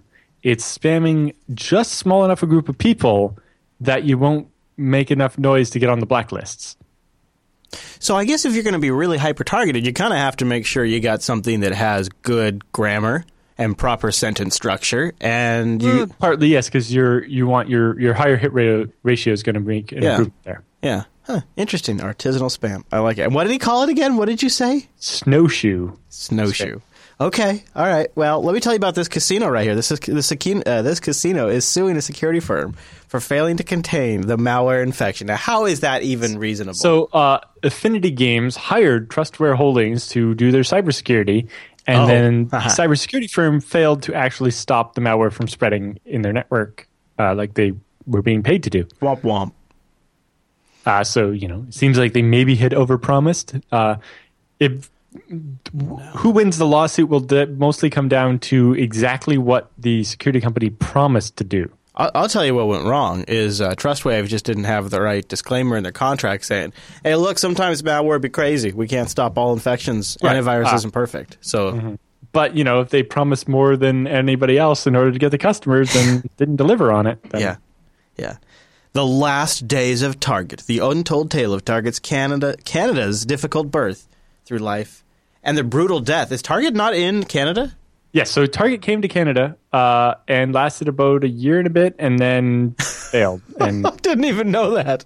yes, I guess actually I did. I now that I think about it, I suppose I did, but so so they bought a store here, including all of its like 113 locations, and turned them all into Targets, and failed miserably. Uh, but if you actually go in and read the story, it turns out almost all of their problems were related to enterprise software. no the way, program- really. The programs that they had to uh, track their inventory and take and deal with like shipping it between their different locations uh, was totally crap. And and they, so they they got sold a solution based on SAP, Yeah. and uh, they would get bogus data put in it, and like you know it would have the wrong weight for something, and then they'd be like, oh, we can't ship it because the truck's too heavy now, or the wrong size, and it's like, well. It says that you should be able to fit 100 of these on the shelf, and it doesn't and a bunch of things like that. Um, and also their um, their uh, point of sale systems for like the self checkouts. Turned out those were all buggy and didn't work properly, and so nobody could pay for the stuff. Or worse, uh, people would go do the self checkout. It would look like it charged their credit card, but in the back end, it maybe had failed. And then people legitimately left the store having paid for stuff, but the store never got any money. Wow. Target owes its vendors 3.4 billion. They're in a tough spot now after this. Uh, so anyway, you should definitely check out the story if if you've ever uh, wanted to see how bad software can be implemented. Ooh, yeah, yikes. Yikes. Hey, good news about Windows 10. It's embracing silicon innovation. It kind of. Uh, basically, uh, you know, Skylake will be supported by Windows 7, but everything after that will only be supported by whatever's the newest version of Windows at the time. Oh, So if you want to use a newer processor, you're going to have to upgrade. So what what when they say Windows 10 is embracing silicon innovation, what they're What really they saying is we're not supporting it on anything older. But what specifically? What updates specific? So the, it's not like Windows Seven wouldn't work on Skylake Plus One. What it really is is if you call in and ask for support, they're going to be, oh, sorry, we don't support you. probably a bit of that, and obviously it won't use any new features that Sure, of yeah. Silicon. Uh, but I'm guessing, you know, That is a weasel way to get out of supporting Windows, though. yeah, It basically means that Windows Seven doesn't have the support life that they actually say it does. unless you buy old hardware. Yeah, which then makes it more likely to be unreliable. Um, I don't know how this will apply to corporate users because I can definitely see if you're a big corporation, you constantly buying more machines, but you'd like to have a cert, a stable certain version of Windows, right? And, um, but well, Microsoft doesn't write drivers for most of this stuff, so I don't know if Microsoft wants to deal with backporting drivers. But yeah, I don't know exactly what their motivation is, but something. Look how they write this. Compared to Windows 7 PCs, Skylake, Skylake, when combined with Windows 10, enables up to 30x better graphics and 3x battery life. They're comparing it to Windows 7 PCs. It's like they're well, yes. So now, did they mean Windows 7 on the same Skylake, or no? I don't think what so. was what was new when you bought Windows 7? I think that's what they're comparing it to. Yes, Yeah. Uh, which is crap. Uh, I don't. This is really something. All right. Well, link in the show notes if you guys want to read more about it. Instead, Allan, can you tell me about secret SSH backdoors in the Fortinet? Is that how you yes, say? Fortinet is a they make routers and Hmm. security appliances kind of like a Cisco. And yes, if you thought Cisco's the only one with SSH backdoors, No, no. If you thought Turns Juniper out- was the only one with SSH backdoors, no. An Turns out all undocumented account with a hard coded password came to light last week when attack code exploiting that backdoor was posted online. Yay for hard coded passwords and user accounts built into At the least firmware. when Juniper found it, they found it themselves uh, and didn't tell anybody until it was fixed. That's and This one, it was being actively exploited on the internet, and then they were like, "Oh, sorry about that." Patches are out for certain devices. Uh, if you want to look quickly, maybe we have not the list on all of screen. them. Yeah. Keep looking and fun time. Oy, sorry to hear about that, users. Anyways, let's talk about uh, you know things that could cost you millions of dollars potentially, like backdoors in Bitcoin wallets. What's this one about? Yeah, so some Bitcoin trading website apparently just bought their wallet software from some guy, and he had a backdoor in it where it made an IRC bot that he could just give commands, and he just made off with Some five guy million is like, hey, yeah, lucky, lucky seven coin developer. Yeah, and he made off with was like thirteen thousand bitcoins, which was about five million dollars, uh, and a whole bunch of Litecoins as well, uh, like three hundred thousand Litecoins, and dumped them all on the market at once, causing the price of Litecoin to drop by like eighty percent or something like that. Amazing. That is great. The backdoor code Ah. was posted on March 8th, 2015. Yes, so the, the site uh, Cryptsy puts out a uh, bounty of a thousand bitcoins for information leading to uh, finding the guy who did it, which seems weird because it seems obvious that it's the developer of the software they used. But yeah, and I guess yeah, and the code's been around for a while. So a thousand bitcoins. What's that in in um, in in actual money right now? Do you know? And what's the Bitcoin? I'm, I'll go look at BitcoinAverage.com right now. I haven't checked it for a little while. Bitcoin average, uh, uh, 390 bucks right now is the, is the average. So so that'd be four hundred thousand dollars. 538 uh, Canadian dollars. Mm-hmm. Damn, that is a huge difference in. Holy Yeah. crap! Uh, the wow, Canadian dollar has actually been going back up the last couple of weeks, Hmm. the last week anyway. good. Uh, it was worth like each U.S. dollar was a dollar forty-two Canadian. Now it's like a dollar thirty-seven. All right, to uh, round up the round up, our last couple stories are fun ones. We have one from Twitter. Uh, finally, a clear graphical explanation of hashtag geek productivity patterns. And uh, this is looking legit here. Yeah. So the first one is you know the geeks being productive, uh, and then there's a five minute interruption, so the productivity goes down, and then they pick back up, and it's fine. Yeah. But really, this is what it would look like. Yeah, the, that is really great. Uh, we'll have a link if you guys are listening, but it's it shows peaks at uh, I like noon. At uh, yeah, how non gangs think it works drops way down. Of course, it just drops down a little bit, but then at two o'clock, it almost drops off the map. Yeah. And then there's a giant spike that goes up at like two in the eleven morning. Yeah, at eleven and uh, and at three and yeah, that's pretty cool. Okay, Allan, and then we have one more here that uh, at Yeah, least don't, don't don't say what it is. Just show the picture. okay. I revealing now. So you look at the picture, and it looks like oh, somebody just measured the uh, the amount of snow they got in the big snowstorm the other week in Beer. beer bottles. Yeah. and then there's something beside it, whatever. But then if you look very closely, you will see that that measuring thing there is measuring the snow in U's, as in rack units. so they got uh, 15 U's of snow. That should be a thing. 15 U's of snow. That should be a thing. Look at that. That's a great way to do it. I like that it's a cold snap. Makes me think of tech snap. I should have cold snap Sam Adams while we're doing tech snap. Bring it all together. Sure. All right, so that was the roundup. You can submit to the roundup by going to techsnap.reddit.com um, and uh, post your pictures of beer in the snow. I don't know.